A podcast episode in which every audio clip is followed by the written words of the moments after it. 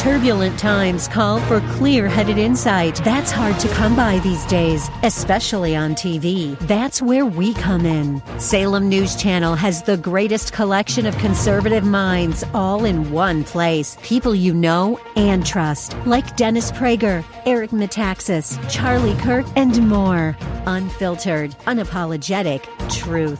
Find what you're searching for at snc.tv and on Local Now, Channel 525. Can a TikTok Jesus bring you divine blessing? And then we're joined by Pastor John Zayas to talk about an, a migrant resettlement program going on amongst Chicagoland churches. You're listening to The Common Good. Hey, friends, welcome to the Common Good here on AM 1160 Hope for Your Life alongside Aubrey Sampson. My name is Brian Fromm. So glad to have you with us on this Tuesday afternoon. We're so close to Thanksgiving. Woo! I can taste the turkey. It is right there waiting Coming. for us. It's very exciting. I can taste the sweet potatoes, not the turkey. As we all know, I don't really like turkey. It's fine. Turkey's fine. Turkey with gravy. That that does that ups it if it's a good gravy. Yep. If it's a gross gravy, then it ruins it. Yep. So Just don't happy be- Thanksgiving. Don't be, a, don't be a Thanksgiving stooge. okay, all right. Be happy for I got those of I us got who a like. little bit. Okay, you're right. I, I hear that. I'll, You're I'll so try. anxious to get to Christmas. I am. I'm anxious to get to Christmas, so I might miss out Do on. you partake, by the way, in Black Friday? So I normally don't because that kind of stuff really stresses me out. But what's funny is my 12 year old is saving up for a specific type of computer. Like he ha- he's like, I want this monitor and this modem and this blah blah blah. I don't know. He's smart and he wants these things. So I might. He asked to go, and so I'm. I feel like bonding, mother and son bonding. We might do the whole Black Friday thing, and that could be fun. Get up, you know, in the middle of the night, take him to one of those places. and Where will we've this never be? Done, I don't know. Best Buy. I would go Best Buy. I would tell you that's one of the ones that has usually the biggest line and Yeah. crazy. Yeah, but no, I it stresses me out, so I, I don't normally. I wait until the online sales. Gotcha. Plus, I feel like um, you know someone correct me out there who's really into Black Friday, but it's never really all that awesome. No, especially now that everything's online. Too. Yeah, you can do it yeah. that way. It's never like anyway. Whatever. All right, you ready? I'm going to start us in a place you did not expect us to start. What? A TikTok Jesus promises divine blessings and many worldly comforts. I love this. Let's go. This is at Religion News. It says a scholar of American religion explains how a new phenomenon of Jesus images on TikTok is tapping into the prosperity gospel, a Christian belief that God will reward faith with this worldly comforts. So, uh, it is this new TikTok phenomenon where you are encouraged not to scroll. I've never been on TikTok, but you're encouraged not to scroll past this picture of Jesus Oh no. and all of these video Jesuses, TikTok Jesuses, look oddly like Jared Leto, like the actor. Uh, but Nice. basically, the promise kind of is uh, that if you watch this, you will be given good health. Okay. You'll be given it. prosperity. Okay. okay. You will be given many blessings in your life, if and then you you watch share this it. video, oh, so it's like chainmail. It's like old school chainmail. That's not Yeah. bad. So, okay.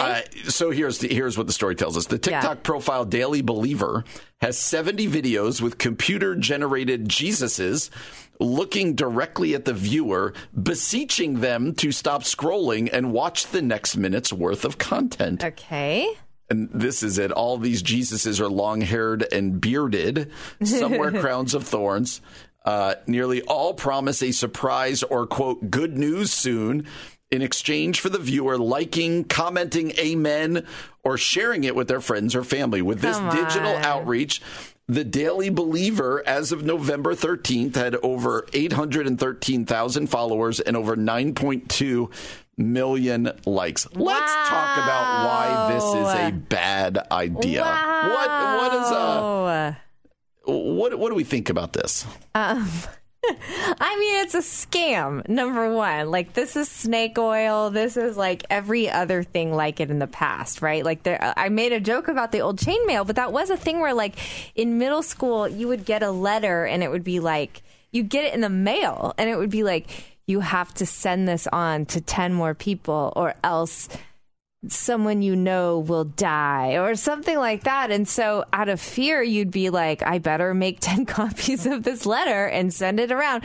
This is like that in reverse. Like if you don't look at TikTok Jesus or these videos or whatever, you something bad will happen to you. You won't get the blessing. You won't get the financial freedom. You won't get. I mean, it's just it's just old school snake oil. I guess that's that's what's so wrong. You are it. right. In the story, it tells us this is a TikTok chain letter, one whose creator can be monetarily compensated by TikTok between two to four cents for every thousand views. For example, Welcome Jesus into Your Home could have garnered, uh, earned the creator $900 from TikTok views. Come on. With the possibility of additional money earned on sites like Facebook Reels. So, uh, you're right. On the creator side, this feels scammy to Yeah, me. This feels this. Why would people buy into this?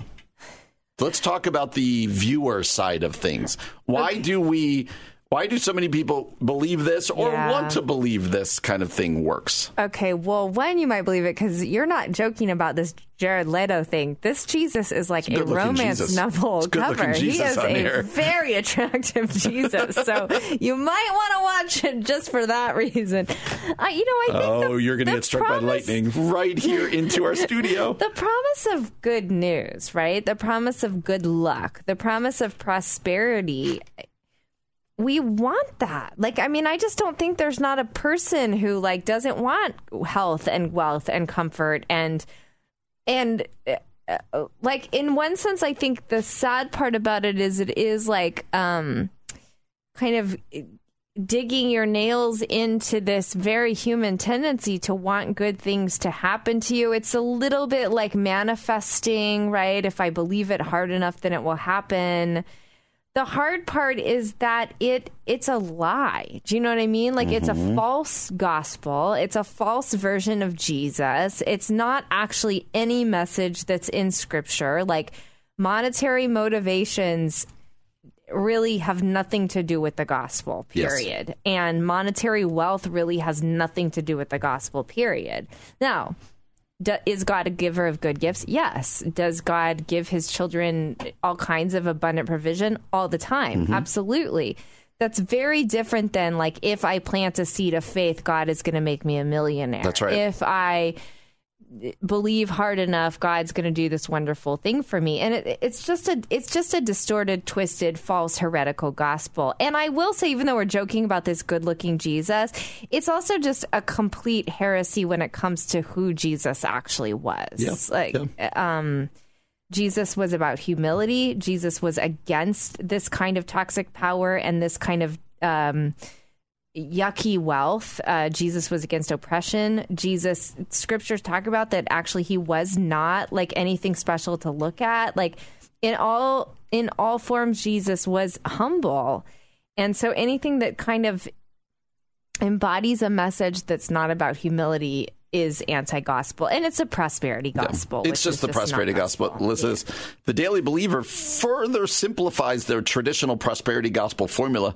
Viewers don't even really need to have a specific set of Christian beliefs to participate. Mm. All that they need to do is to write, I believe, and share the content with friends and family. Wow. So you could see the. You could see it from the creator side. But yeah totally the the scary side is how many people believe these types of things. Mm. We want to believe.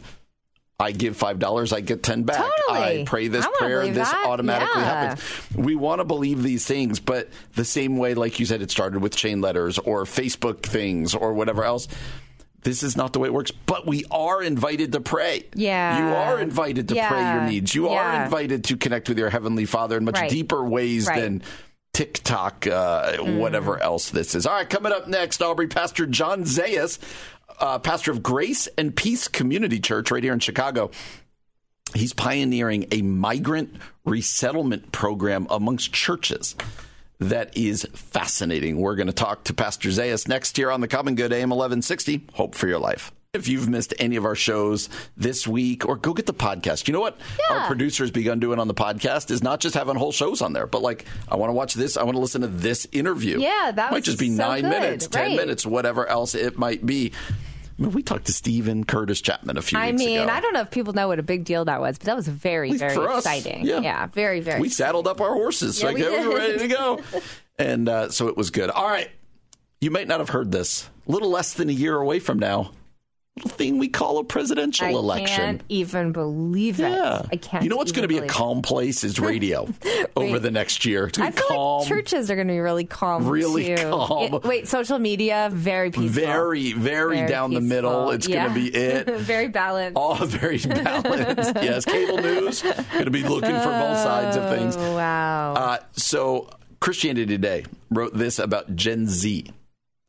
Skeptical of politicians and parties, Gen Z isn't pumped for the 2024 race. Hmm. But on Christian campuses, first time voters are still trying to find their own ways to engage on the issues. Hmm. Gen Z Christians are creating their own playbook when it comes to the intersection of faith and politics whether they're growing more cynical of partisan politics or finding hope in the power of political change, this generation sees itself branching out beyond the issues that have long driven the Christian right. Younger believers are quicker to name creation care, hmm. prison reform, and immigration as the political causes most influenced by their faith rather than abortion or sexuality. Interesting. But even those who seek to get involved in politics don't align as closely with the two major parties in the U.S. and aren't as excited about the prospects of 2024. Mm, so they yeah. talked to different college campuses, Calvin University and Yeah. some others. Let's start with this because then I want to get to the issues issue. but Gen Z, college age, out of college, just not really being very excited to be part of the political process. Not surprising at all, but it seems like a big deal.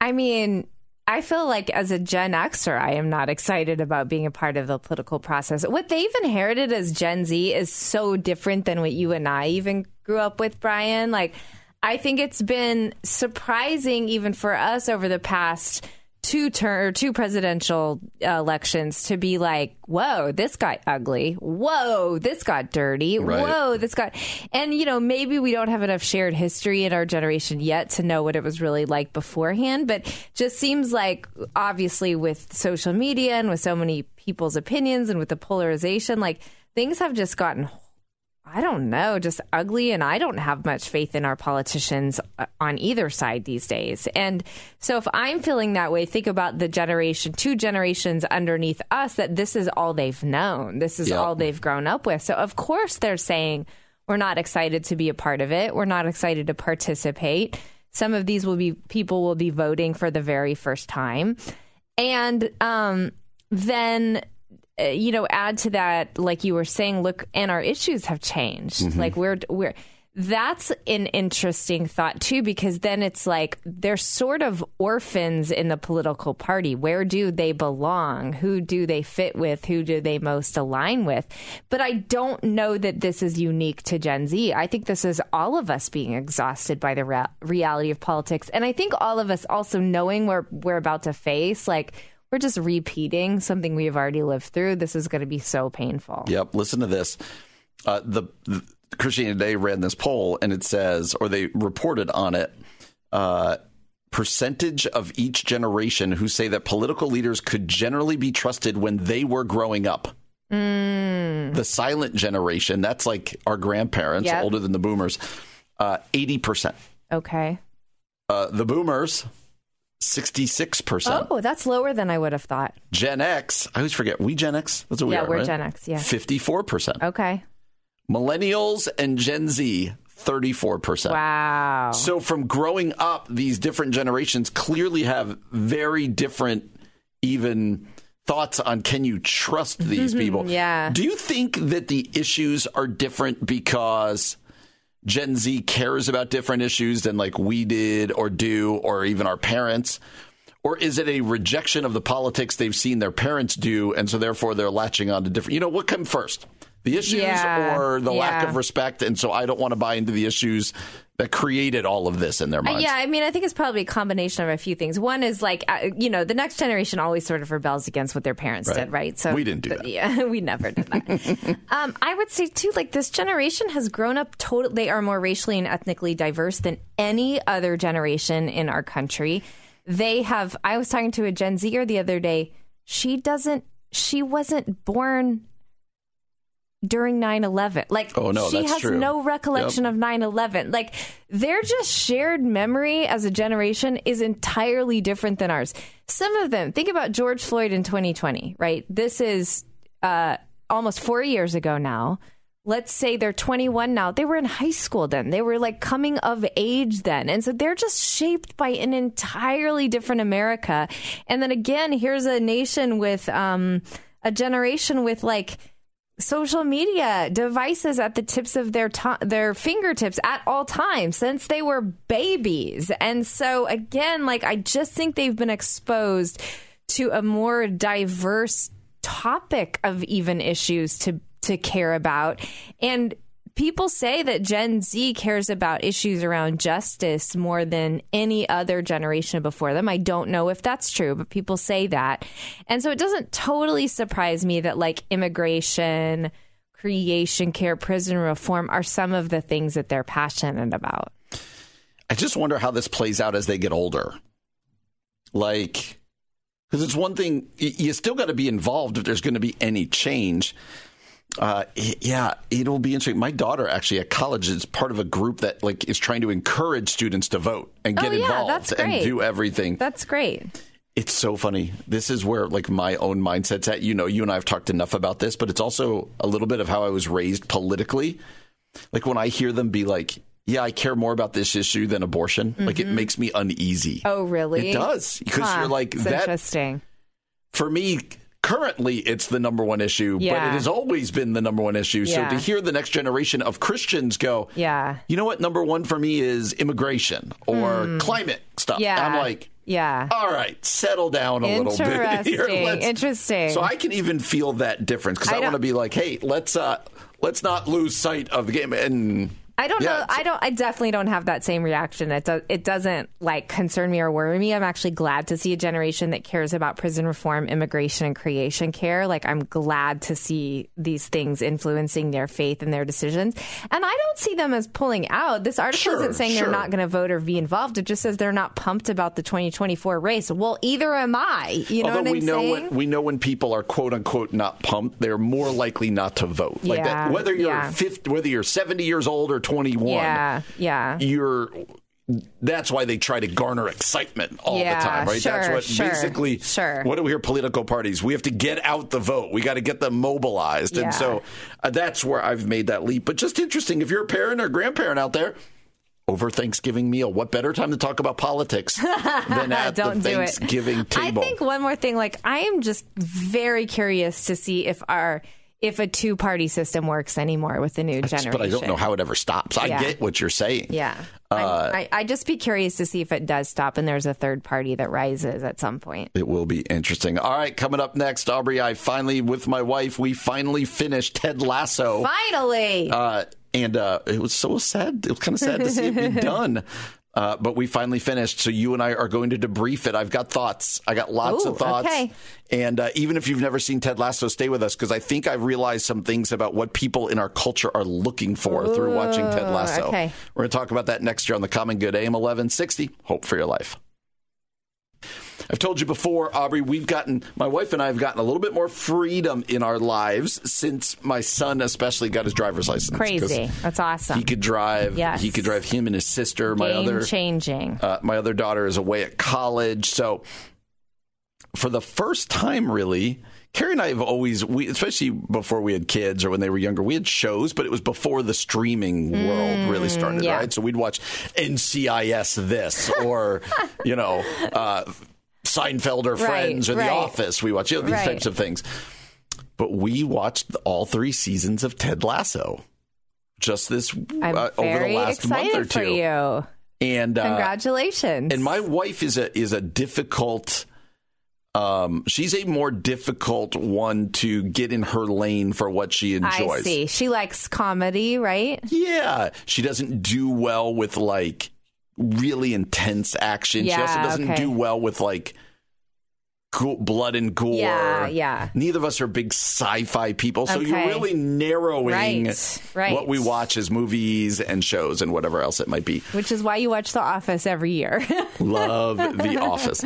Uh, so we finished Ted Lasso. Loved it. Loved Ted Lasso. Nice, nice. Loved it.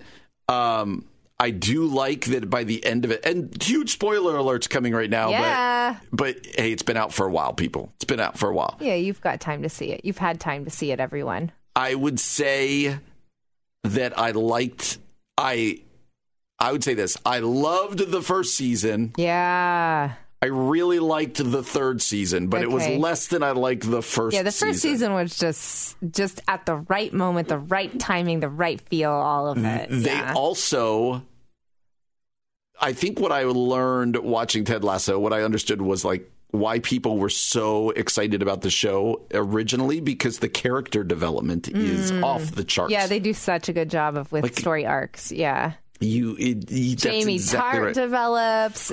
Nate's whole storyline oh is gosh. unbelievable. and my favorite character of all of them, Roy Kent. Love Everyone Roy loves Kent. Roy Kent. Yeah. Uh, So I would say in season three, uh, and I think this is what you meant when you said early on, "Oh, you're starting season three. I'm interested to know what you think." yeah. In season three, they take a very um, aggressive kind of a. There, uh, there's there's two story arcs Yeah. That I would say are are kind of promoting homosexuality. Yeah, definitely. And I thought that was interesting because all of a sudden you're like, wait a minute, are they like I kind of thought one story arc. I'm like, yeah, it's acceptable. It's a sh- you know, it's an Apple TV Plus show. It's not a Christian show. But when they they took one straight character and made her suddenly That was not the one that straight, was I was like, all right, you're And then they bring her shoehorning this. Yeah, they were they were shoehorning that. I did. I I thought that was actually even even for like the, even for like the gay population. I was like, are you okay with this? Because Yeah. this feels like very forced. Yeah, it was kind of flippant. It was kind of like, okay. Yeah. But how, I- how much was Rupert like Darth Vader? Like they had so many intentional Star Warsian scenes in, in episode so three that I was that. like, whoa. In season three, I said to Carrie, I'm like, oh, he's just Darth Vader. Yeah, they did he that has on the long flowing Yes, black. yeah. I did like how his how he became more and more fragile. yeah. like yeah. It was like, oh, it, like you could almost go. There's a biblical arc here in that guy's life where his sin came back to have consequences. Mm. Totally. And by the end of the show, he's kind of forgotten and broken. Yep. Yep. And his ex-wife, who the whole show starts because she wants to get back at him, Yeah. is now independent and doing right. well. right. And, I liked her storyline quite a bit. The ending of her story was really great. uh, there were, I felt like they wrapped up a lot of things, but I am still of the mindset that I want everything wrapped up. Yeah, so are you bothered that Keeley and Roy Kent didn't end up together or Keeley and Jamie Tartt didn't end up together? I am bothered that Keeley and Roy Kent did not Me end up too. back. I wanted that but to also that you don't fully know if they're not back Right, together. right. I don't like knowing. I wanted to think that in the end, Ted and his wife got back together. Yeah, I think they, they hinted at that. It felt like it was heading that direction. they hinted at it I a liked. bunch, but like I want to be like, Yeah, I feel It's like why I love the end of Friends, where it's like very end. It's very clear. together. Yes, all of the loose ends are tied up. I know. I feel like sometimes shows don't know if they're getting another season or if they're doing a spin-off. And so they wrap up some things but they leave enough where like oh if we wanted to reboot it the story could go this way or that way or that way. And unfortunately that does leave the audience a little like but wait what about this storyline? I wanted this thing to happen. Wait what about this here? And ted lasso definitely didn't have a clean cut ending in every situation. I do like that they brought back Nate. Because he got so That was such a great storyline. Yeah. that by the end he's back. Yeah. and he's part of that. Do love that whole like where they would bark at each other, the Diamond Dogs. That's the best. that was fun. But the biggest takeaway, let's make let's grant let's make this bit let's take some societal stuff as Okay. to why this because you could say at least on a comedy kind of that Ted Lasso is the biggest show in the last five years. It Yeah, was winning all the Emmys. and, sure, Like you have to differentiate it from things like Game of Thrones, right? Like, it's just different. We're talking things. comedy feel good shows. Yeah.